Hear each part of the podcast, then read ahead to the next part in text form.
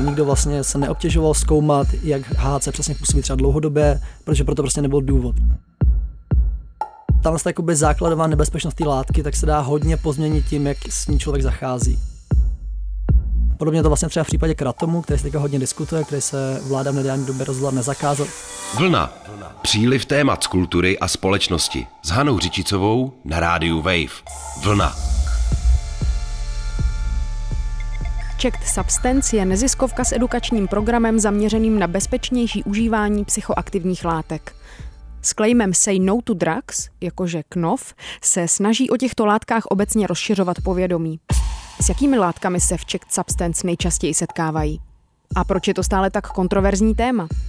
Posloucháte podcast Vlna, já jsem Hana Řičicová a autorkou rozhovoru s garantem informační sekce platformy Czeched Substance Martinem Duřtem je redaktorka Tereza Havlínková. Vlna. Příliv témat z kultury a společnosti. S Hanou Řičicovou na rádiu Wave. Vlna. Ahoj Terezo. Ahoj.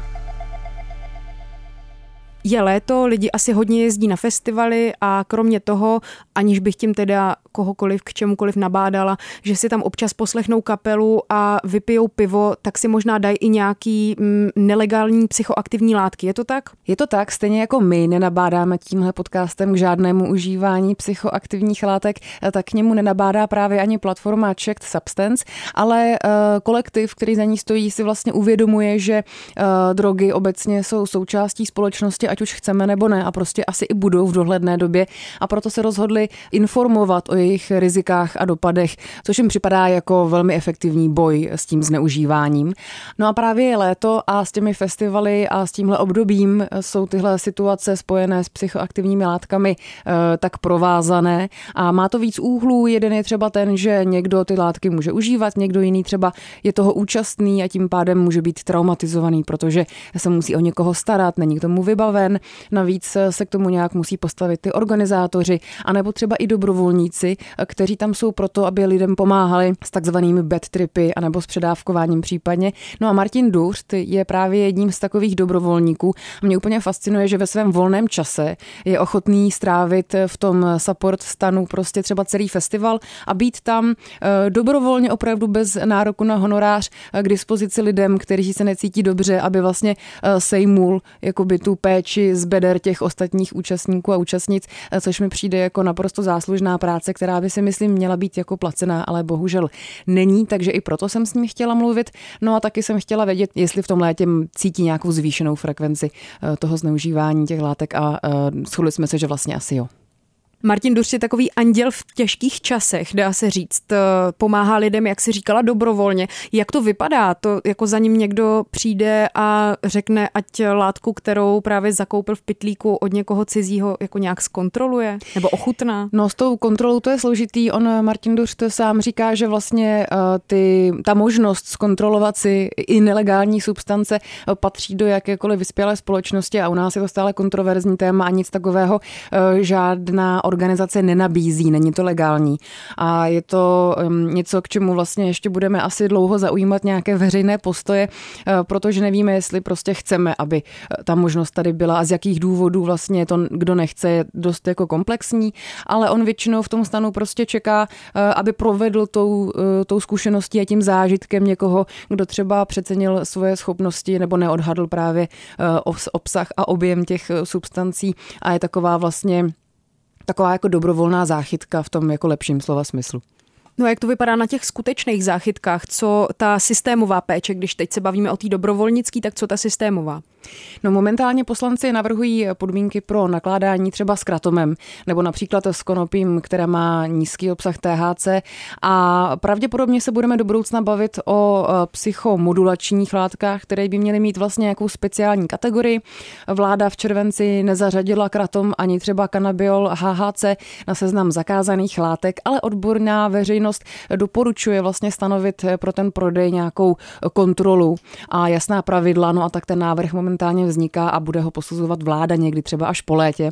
Takže uvidíme, jak to vlastně celé dopadne a jak ty restrikce budou jako sformovaný. A ještě na závěr, co mě napadá, proč vlastně o tomhletom tématu ve Vlně mluvíme, je i třeba to, že minimálně v Praze se snižuje vlastně dostupnost nebo kapacita péče pro drogově závislé a navíc se nám taky zastavila reforma psychiatrické péče pro lidi s hraniční poruchou osobnosti. Například skoro není dostupná komunita v republice, ať jsou obrovské čekací listiny. Takže jsme s Martinem Duřtem i řešili to, v jakém vztahu vlastně spolu tady stojí psychoaktivní látky a případně psychické problémy mladých lidí. Takže spoustu úhlů pohledu, který si myslím, že s drogama souvisí a je dobrý se o nich vlastně bavit. No tak jo, je nejvyšší čas poslechnout si tvůj rozhovor s Martinem Duřtem.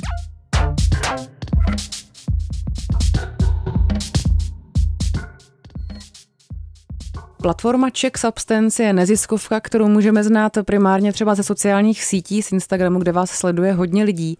Martine, řekni prosím tě, co vlastně máte za filozofii a čemu se konkrétně věnujete? Naše filozofie je prostě taková, že užívání drog je něco, co je pro člověka do nějaké míry přirozený, protože to tady existovalo po tisíce let v minulosti, máme archeologické doklady, že k tomu docházelo víceméně po celém světě, po asi celé lidské dějiny a ještě v prehistorii.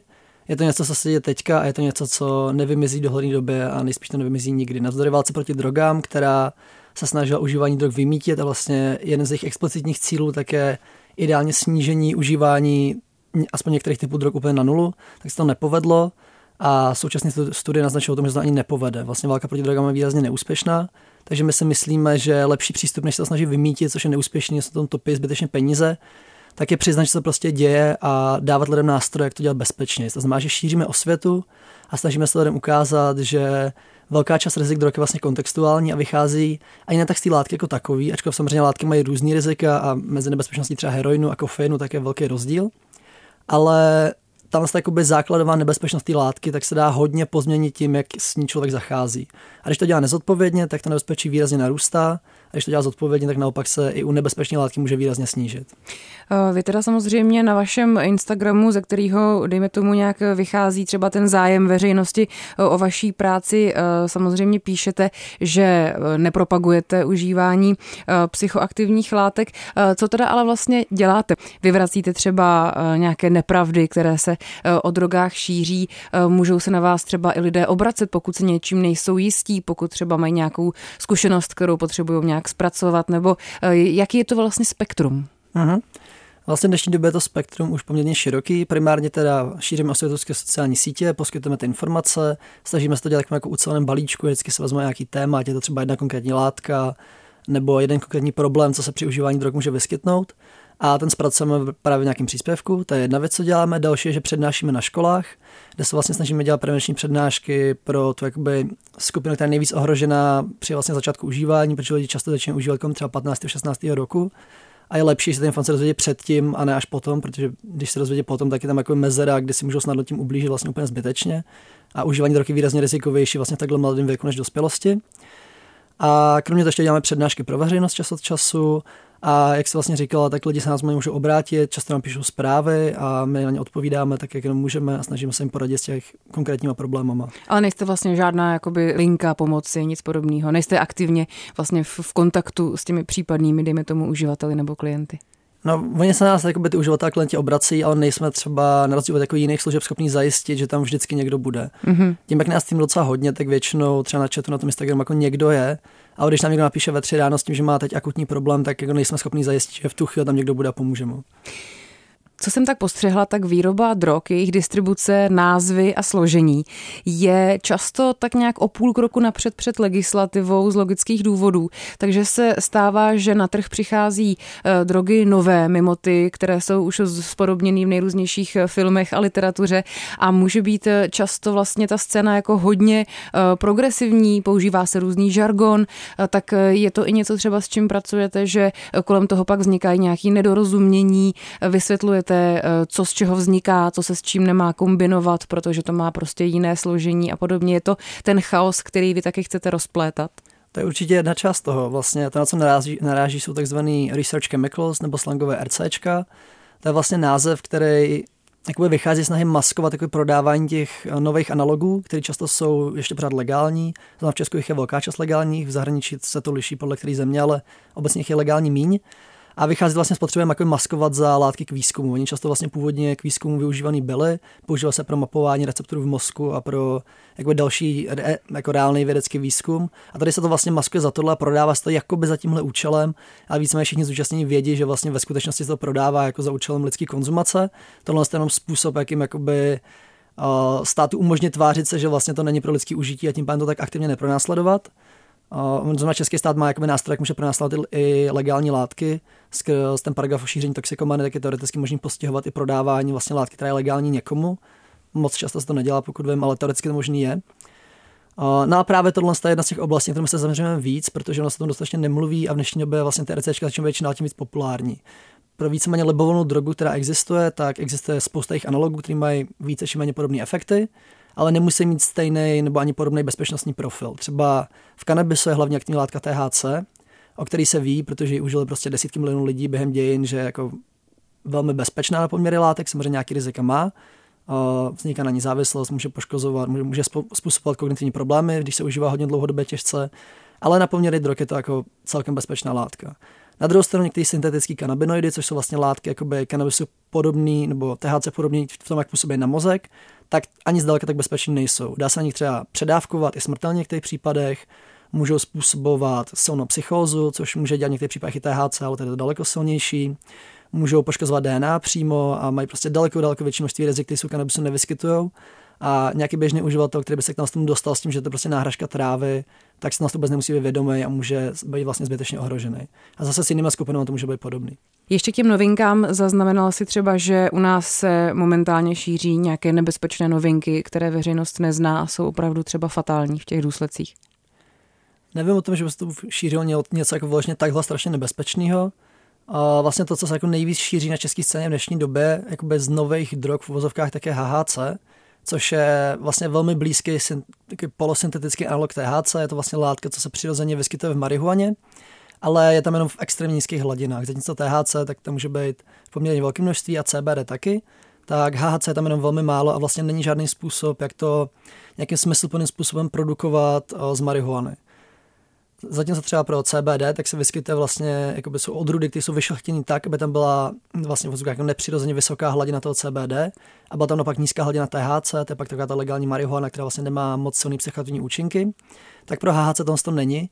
A když se prodává taková ta jako HHC tráva, tak to je vlastně, že se vyrobí HHC synteticky, typicky se vyrobí právě z CBD a pak se nastříká zpátky na ty listy kanabisu.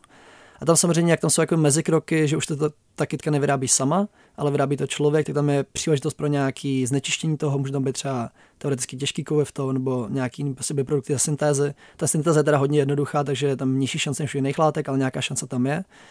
A ono to má sice jako hodně blízký efekty tomu, jaký má THC, ale na druhou stranu jakoby nemá to neznámý bezpečnostní profil. Nikdo vlastně se neobtěžoval zkoumat, jak HHC přesně působí třeba dlouhodobě, protože proto prostě nebyl důvod. Před jako ještě pár lety to nebylo rozšířený a podobných látek je obrovské množství, takže nikdo jakoby se nezajímal o tom jednu konkrétní.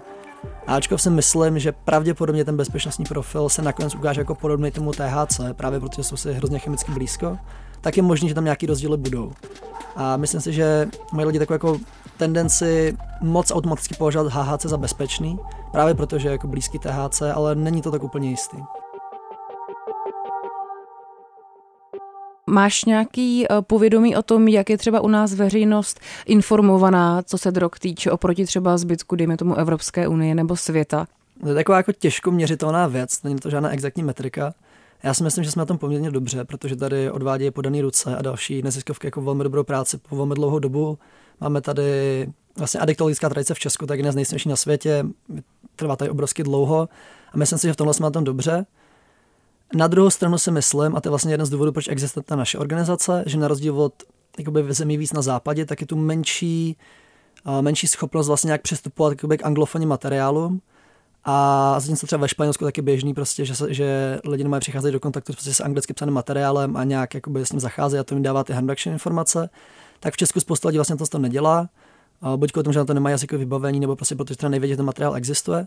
A to byla vlastně ta původní motivace za tím, proč se založilo Czech Substance, protože jsme chtěli, aby tohle bylo k dispozici i v češtině, protože si myslíme, že vlastně právo na handbaction informace, jak má každý, bez ohledu na to, jestli umí anglicky nebo ne, nebo jestli je pro ně pohodlný si anglicky něco číst. Aktuálně je léto, hodně lidí vyráží na hudební festivaly, které jsou stejně jako rejvy často právě s užíváním drog spojovaný. Máš pocit, že na vlastně užívání drog jsou nějaké specifické třeba sezóny, jsou nějaké období v roce, svátky a podobně, kdy třeba i sami vidíte ten zvýšený nárůst toho užívání? No určitě to přes to léto. Právě kvůli tomu, že jsou různý letní akce, právě festivaly a podobně, tak tam lidi jezdí a užívají tam látky jako rozsáhle, to je prostě známá věc. Velká část drog tak nějak umocně prožitek hudby, umocně obecně jako estetické cítění. No a vlastně i třeba to, že jako je hezký počasí, tak tomu jako přispívá, protože třeba v případě psychedelik, ale i do menší míry jiných látek, tak to prostředí, ve kterém člověk užívá, tak má nějaký vliv na ten prožitek. A to pak vede k tomu, že je venku hezky, tak nějaká větší šance, ten prožitek bude příjemnější. Lidi to vědí samozřejmě a cíleně to mají větší tendenci užívat prostě na jaře, v létě a dejme tomu jako v takový ten jako mírnější podzim, protože je hezčí počasí, zatímco v zimě, jak je tak jako temno a zima, tak mají lidi větší tendenci jako spíš zůstávat doma, než třeba chodit někam ven na nějaký akce a tak. No. Já jsem se setkala dokonce i s tím, že vlastně kluby nějak jako pracují s tou osvětou a snaží se vlastně, aby se ty drogy, pokud už se užívají, užívaly bezpečným způsobem. A jeden takový zajímavý vlastně bezpečnostní argument je, že vy, když ty drogy užíváte a potom třeba máte nějakou špatnou zkušenost, není vám dobře, je potřeba vás se nějak oživovat a řešit, tak tím netraumatizujete jenom sebe, ale i svoje okolí. Že vlastně ten apel na tu empatii vůči okolí je docela podobně jako zajímavý narrativ, že prostě nemáte traumatizovat obsluhu, ochranku, další vlastně lidi, kteří se přišli bavit. Tak jaký nástroje myslíš jsou na to právě, jak uchopit tuhle problematiku, která se prostě dít bude, ale jenom se může nějak modifikovat? No já si myslím, že to je vlastně jako velmi dobrá připomínka, protože člověk není zodpovědný sám za sebe, člověk žije v nějaké společnosti a automaticky mu vzniká aspoň do nějaké míry zodpovědnost i za jiný. Když jsem člověk, který pracuje v klubu a opakovaně se setkávám s tím, že někdo se něčím předávkoval třeba a předávkování nemusí být vždycky smrtelný, může to být jenom protočka nepříjemný, může to trochu ohrožovat jakoby na zdraví, ale nenutně na životě třeba, tak ale to může být dost nepříjemný, že tam security právě musí to řešit, tak se to samozřejmě může psychicky podepisovat.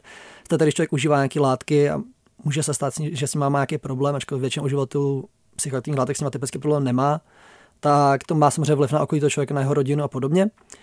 A člověk, když jakoby uvažuje nad tím, jak to teda chce užívat, tak si myslím, že by měl zhodnotit i tohle a měl by to být další důvod, proč aplikovat ty harm reduction pravidla a proč si dávat pozor na to, aby ty látky užíval co nejbezpečněji. Samozřejmě ten hlavní důvod je, aby jemu se nepoškodilo zdraví, ale to okolí kolem něj, tak si myslím, že taky dobrý důvod. No a z té druhé strany, když třeba vyrazím na nějaký festival, tak se celkem může stát, že budu vlastně účastná situace, kdy musím někomu pomoct nebo někomu vedle mě prostě nebude dobře umět naložit s tím stavem, který si způsobí. Myslíš, že třeba dává smysl nějak se předem připravit na to, jak v takových momentech se zachovat, jak jako reagovat, že to prostě není úplně k ničemu. Je to jako součást první pomoci, dejme tomu, když třeba se někdo topí nebo dusí, tak je to, i tohle něco, co bychom se měli učit. Do nějaké míry ano, na druhou stranu na festivalech jsou většinou lidi, co jsou vybavený tohle dělat. Buď tam jsou medici, kteří by vzhledem k tomu, v jakém prostředí se vyskytlo, tak by aspoň nějakou znalost psychoaktivních látek mít měli a měli by zhruba vědět, jak zacházet s lidma, co jsou pod jejich vlivem. Podobně na tom security, co tam bývá, to jsou většinou lidi, co tam nejezdí poprvé, takže už se s něčím takovým asi setkali. A na některé české festivaly tak jezdí PsyCare, což je nezisková organizace, která vlastně typicky jezdí takovým velkým stanem a poskytuje lidem možnost si tam jít odpočinout nebo si tam jít popovídat, když má nějaký náročný psychoaktivní prožitek.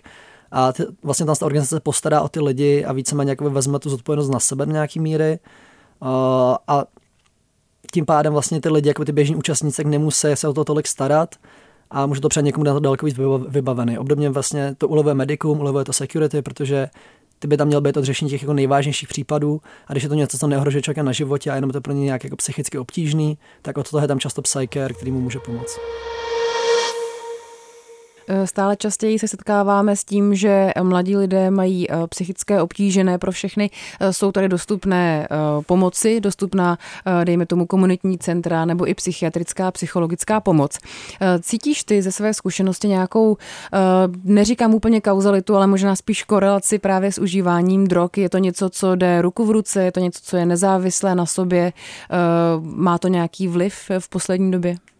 Určitě, já si myslím, že to nemá vliv jenom v poslední době, ale obecně. Vlastně ten jakoby asi hlavní důvod, proč lidi užívají nějaké psychoaktivní látky, tak je proto, že buď je to teda rekreačně samozřejmě, to je jako podstatná část, ale další velmi velký důvod tak je, že tím kompenzují nějaké své duševní problémy. A nebo nejenom duševní problémy, třeba i zdravotní problémy. Prostě vlastně každý člověk chce žít důstojný život a bohužel pro spoustu lidí tak ten jako nejjednodušší způsob, jak to dosáhnout aspoň do nějaký míry, ačkoliv jsem to často dlouhodobě neudržitelný, tak je právě užívání nějakých psychoaktivních látek. A třeba já pracuji jako s klientem a právě se, když nám lidi píšou, baví se s náma vlastně o svých potížích, tak často jakoby teď se mají ty největší problémy, tak se s ním pojí nějaký vážný duševní problémy. Často je to třeba hraniční porucha osobnosti nebo něco tam z toho druhu. Nemusí být nutně jako tak strašně vážný jako hraniční porucha osobnosti, ale něco podobného. A to právě ty lidi vede k tomu, že oni to kompenzují těma látkama, protože spousta z nich samozřejmě tak má schopnost tlumit tu duševní bolest, proto se užívají často třeba opioidy, což vlastně jako byla na bolest silný, který ale taky navozují euforii a mají vlastně docela silný antidepresivní efekt. A nebo třeba benzodiazepiny, které se používají v lékařství jako léky na úzkost a taky na spánek. No a právě lidi se vlastně samozřejmě k tomu jsou schopni dostat mimo ten jakoby lékařský kontext a pak se tím sebe medikují. Podobně to vlastně třeba v případě kratomu, který se teďka hodně diskutuje, který se vláda v nedávné době rozhodla nezakázat, tak který patrně bude regulovaný, pokud se to podaří všechno uzákonit správně, tak bude regulovaný jakoby separátně a zůstane legální. Tak vlastně spousta lidí, která ho užívá, tak ho užívá na nějaké jakoby třeba chronické bolesti, na které on nechce užívat jakoby silnější opioidy, protože ty mají vlastně větší rizika, anebo ho třeba užívá právě nějaký psychický problémy. Já znám třeba osobně spoustu lidí, kteří užívají kratom jako sebemedikaci pro ADHD.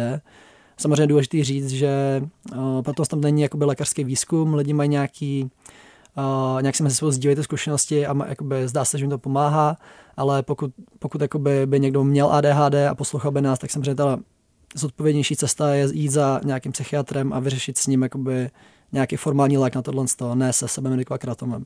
Ale lidi to zjevně dělají, protože z mnoha různých důvodů nejsou třeba ochotní jít za tím lékařem, není v ně důvěra. Obecně důvěra v lékaře bohužel u některého druhu lidí taky nízká. Nebo třeba by i za lékařem šli, ale vlastně nechtějí, aby jim předepsal ty jakoby silnější psychofarmaka, takže pak se vlastně oni mají tendenci sebemedikovat něčím takového druhu. V poslední době se znovu řeší terapie psychedeliky. Je to věc, která dlouho byla v takové odmlce, ať už z nějakých legislativních hledisek nebo podobně. Má i tohle nějaký vliv na to rekreační užívání drog, je tedy nějaká spojnice, vytváří to nový status třeba právě pro psychedelika a ten se pak může nějak projevit? Já si myslím, že tam nějaké spojení je. Oni samozřejmě psychedelika byly rekreačně užívaný víceméně pořád, ačkoliv ve skutečnosti tak psychedelika ještě předtím, než začalo taky to rozsáhlý rekreační užívání na západě, tak se s nima začínal experimentovat v medicíně a pak, jak to tak jako u psychoaktivních látek často bývá, tak to vlastně jakoby v fuzvkách uniklo z toho jako lékařského kontextu do toho rekreačního kontextu. Ale i když je teda pravda, že už předtím s tím experimentovali různě jako známí osobnosti, umělci a tak, to taky popularizovali, takže ten příběh je jako složitý a zapletený a vzájemně se to ovlivňovalo. Ale myslím si, že vlastně to lékařské užití, tak aspoň část uživatelů učí jakoby ty zodpovědnosti při tom užívání, protože když se říká psychedelika má asistovaná psychoterapie, tak je důležité, že ty psychedelika tam jsou nějaká ta asistence té jako širší terapie a nejsou samospásné. A spousta lidí si myslím v dnešní době už to uvědomuje a ví, že třeba při užívání psychedelik je potřeba nějaká integrace. To znamená, potom co ten prožitek skončí, tak se vlastně dá si třeba den volna, zamyslet se nad tím, jakoby, co to člověku dalo, jak by ty měl vlastně tu často velmi jako intenzivní zkušenost nějak zaintegrovat svého života, co to pro něj znamená, jak se teda případně jakoby, k tomu bude stavět, jestli udělá nějaký změny ve svém životě a tak. A myslím si, že právě jakoby, to, že se to vyskytuje v lékařském kontextu, tak lidi aspoň do nějaké míry učí zodpovědnosti, mimo jiný i proto, že spousta lidí, kteří se věnují jako akademicky nebo lékařsky právě psychedelikům v tomhle směru, tak když právě třeba dává rozhovory, tak často tak jakoby zdůrazňuje to, že psychedelika mají nějaký rizika a že i u nich je potřeba aplikovat harm reduction. Možná ještě k těm novinkám, které se zatím České republiky úplně netýkají, tak třeba místo, kde si můžu zkontrolovat nelegální substance a jejich obsah, anebo naopak třeba legalizace nejrůznějších měkkých drog. Je něco z toho, co je politicky třaskavé téma a ty třeba na to máš nějaký osobní názor, který by si chtěl sdělit? No tak já si myslím, že testování látek... Vlastně na západě je to poměrně běžná praxe, provozuje se to v Nizozemsku, provozuje se to ve Španělsku, má to vynikající výsledky a myslím si, že to je něco, co by vlastně v civilizované zemi měla být samozřejmost, protože tady je takový ten častý protiargument, že to díleři budou užívat proto, aby se testovali kvalitu svých látek, což jakoby se na jednu stranu zdá, že dává smysl, na druhou stranu ale není jako lepší pro všechny, než by díleři prodávali jako kvalitnější látky, no, jako zjevně je, protože oni budou prodávat tak či tak. A navíc to není, jestli sebe jako primární užívají díleři. Já si myslím, že z těch dat celkem jasně vyplývá, že to primárně užívají nějaký běžní uživatelé. A to jim vlastně umožňuje výrazně snížit rizika, protože bohužel, a to je zase důsledek války proti drogám, která má velkou řadu negativních dopadů a jenom podle mého názoru malou řadu pozitivních dopadů, tak vlastně vede k tomu, že drogy prodává víceméně pouze organizovaný zločin a ten má samozřejmě jako velký ekonomický incentivy ty drogy všim možným řezat. To znamená, že se do nich často dávají nějaký jiný látky, ty mají podobné efekty a jsou potentnější na váhu, což vlastně vede k tomu, že ten dealer může prodat jakoby to samé množství látky jakoby více lidem, protože to kompenzované tím, že tam něco silnějšího v tom. No ale zároveň to jakoby často zvyšuje rizika. Třeba vlastně opioidová epidemie ve Spojených státech, na kterou umírají desítky tisíc lidí, je to jako velmi vážný společenský problém. Tak tady současná fáze je tak špatná právě proto, že se vlastně do heroinu a dalších jakoby opioidů prodávaných na ulici začal přidávat fentanyl a některé jeho analogy. Fentanyl je velmi silný opioid, používá se zase lékařsky, ale právě se používá i v tomto kontextu. Je třeba 50krát až 100krát silnější než heroin a to samozřejmě vede k tomu, že výrazně snaží se jim předávkovat. No a kdyby byla snažší dostupnost testování čistoty látek, kdyby to nebylo nákladný, kdyby to bylo jednoduše proveditelné pro běžného člověka, tak by ten člověk, který užívá ty opioidy nebo jakoukoliv jinou látku, to se samozřejmě neděje jenom u opioidů, znečištění může docházet jako úplně u všeho. Typicky třeba taky ty klubové pilulky, ten se říká extáze, ve které by mělo být MDMA, ale reálně tam může být všechno možný. Tak kdyby bylo snadno dostupné testování, tak byste lidi zkoušeli a třeba by se k tomu nepředávkovali, nebo by byla menší míra výskytu nějakých vážných jako zdravotních problémů. Právě k tomu. Zmínil jsi opioidy a jejich masivní dopad na zdraví populace v USA. Je něco u nás, co by si řekl, že je nejpalčivější vzhledem právě k nějaké četnosti, rozšířenosti, zneužívání? Máme i my nějakou takovou jako hodně palčivou současnou látku? No určitě, a ta látka se jmenuje alkohol, je v Česku legální a má jako možná kromě tabáku, tak má vůbec nejhorší dopady. Jakože v Česku tak je velmi vysoký procent lidí, myslím, že to je něco jako 10% lidí, tak se splňuje diagnostické kritéria pro závislost na alkoholu, což je, když se člověk zamyslí, tak je úplně jako šíleně vysoké číslo. A alkohol způsobuje obrovské množství vlastně jako tlaku na zdravotní systém, poškozuje zdraví, buď přímo tím, že způsobuje mnoho druhů rakoviny, poškozuje játra a tak. Nebo třeba tím, že lidi prostě v řídě problém alkoholu, to se jako děje poměrně běžně a pak prostě způsobou nehody a lidi jsou zranění. A to je jako něco, co má velký jako společenský dopady a nedostatečně se o tom mluví podle mě, jakože pití alkoholu v Česku je naprosto normalizovaný, Česko má naprosto jako šílenou míru užívání alkoholu s tím, že vlastně jako mezi dětmi je to jako velmi rozšířený a když někdo třeba nepije prostě v 16, tak je to pro ně často dost sociálně nepříjemný. Já si to pamatuju jako ze svého dětství, když mě bylo 16, tak jsem alkohol nepil a přesně jako vím, že jsem byl vlastně ten divnej, jako seděl s těma kamarádama v hospodě, nepil jsem a všichni jsem jako tvářil, jako co tam vlastně dělám, že. A myslím si, že je důležité tomu tlaku nepodlíhat, jako na tom nepít, tak na tom není nic divného, že jo, nebo by aspoň nemělo být. A člověk má vždycky právo říct ne, to je jako u sexu. Člověk může vždycky říct ne a stejně tak může při užívání jakýkoliv psychotropní látky říct ne, já si ji nechci dát, ale lidi by to mělo respektovat. A je celkem jedno, jestli to je něco nelegálního jako marihuana nebo heroin, nebo něco legálního jako alkohol nebo nikotin. Říká Martin Duřt z platformy Czech Substance. Já ti moc děkuji za tvůj dnešní vstup a taky přeju, ať se ti dál daří pomáhat lidem na festivalech. Momentálně vyrážíš na Povaleček, jak jsem tak pochopila, z PsyCare právě. Aha. Takže si prosím letošní festivalovou sezónu užij ve zdraví, stejně jako ostatní. A měj se dobře, díky moc, zase nikdy naslyšenou. Ahoj. Já děkuji, naslyšenou.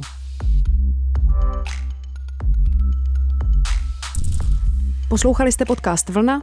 Tentokrát rozhovor redaktorky Terezy Havlínkové s garantem informační sekce platformy Czeched Substance Martinem Duřtem. Loučí se Hana Řičicová. Vlna. Příliv témat z kultury a společnosti. S Hanou Řičicovou na rádiu Wave. Vlna. Poslouchej na webu wave.cz/vlna, v mobilní aplikaci Můj rozhlas a v dalších podcastových aplikacích.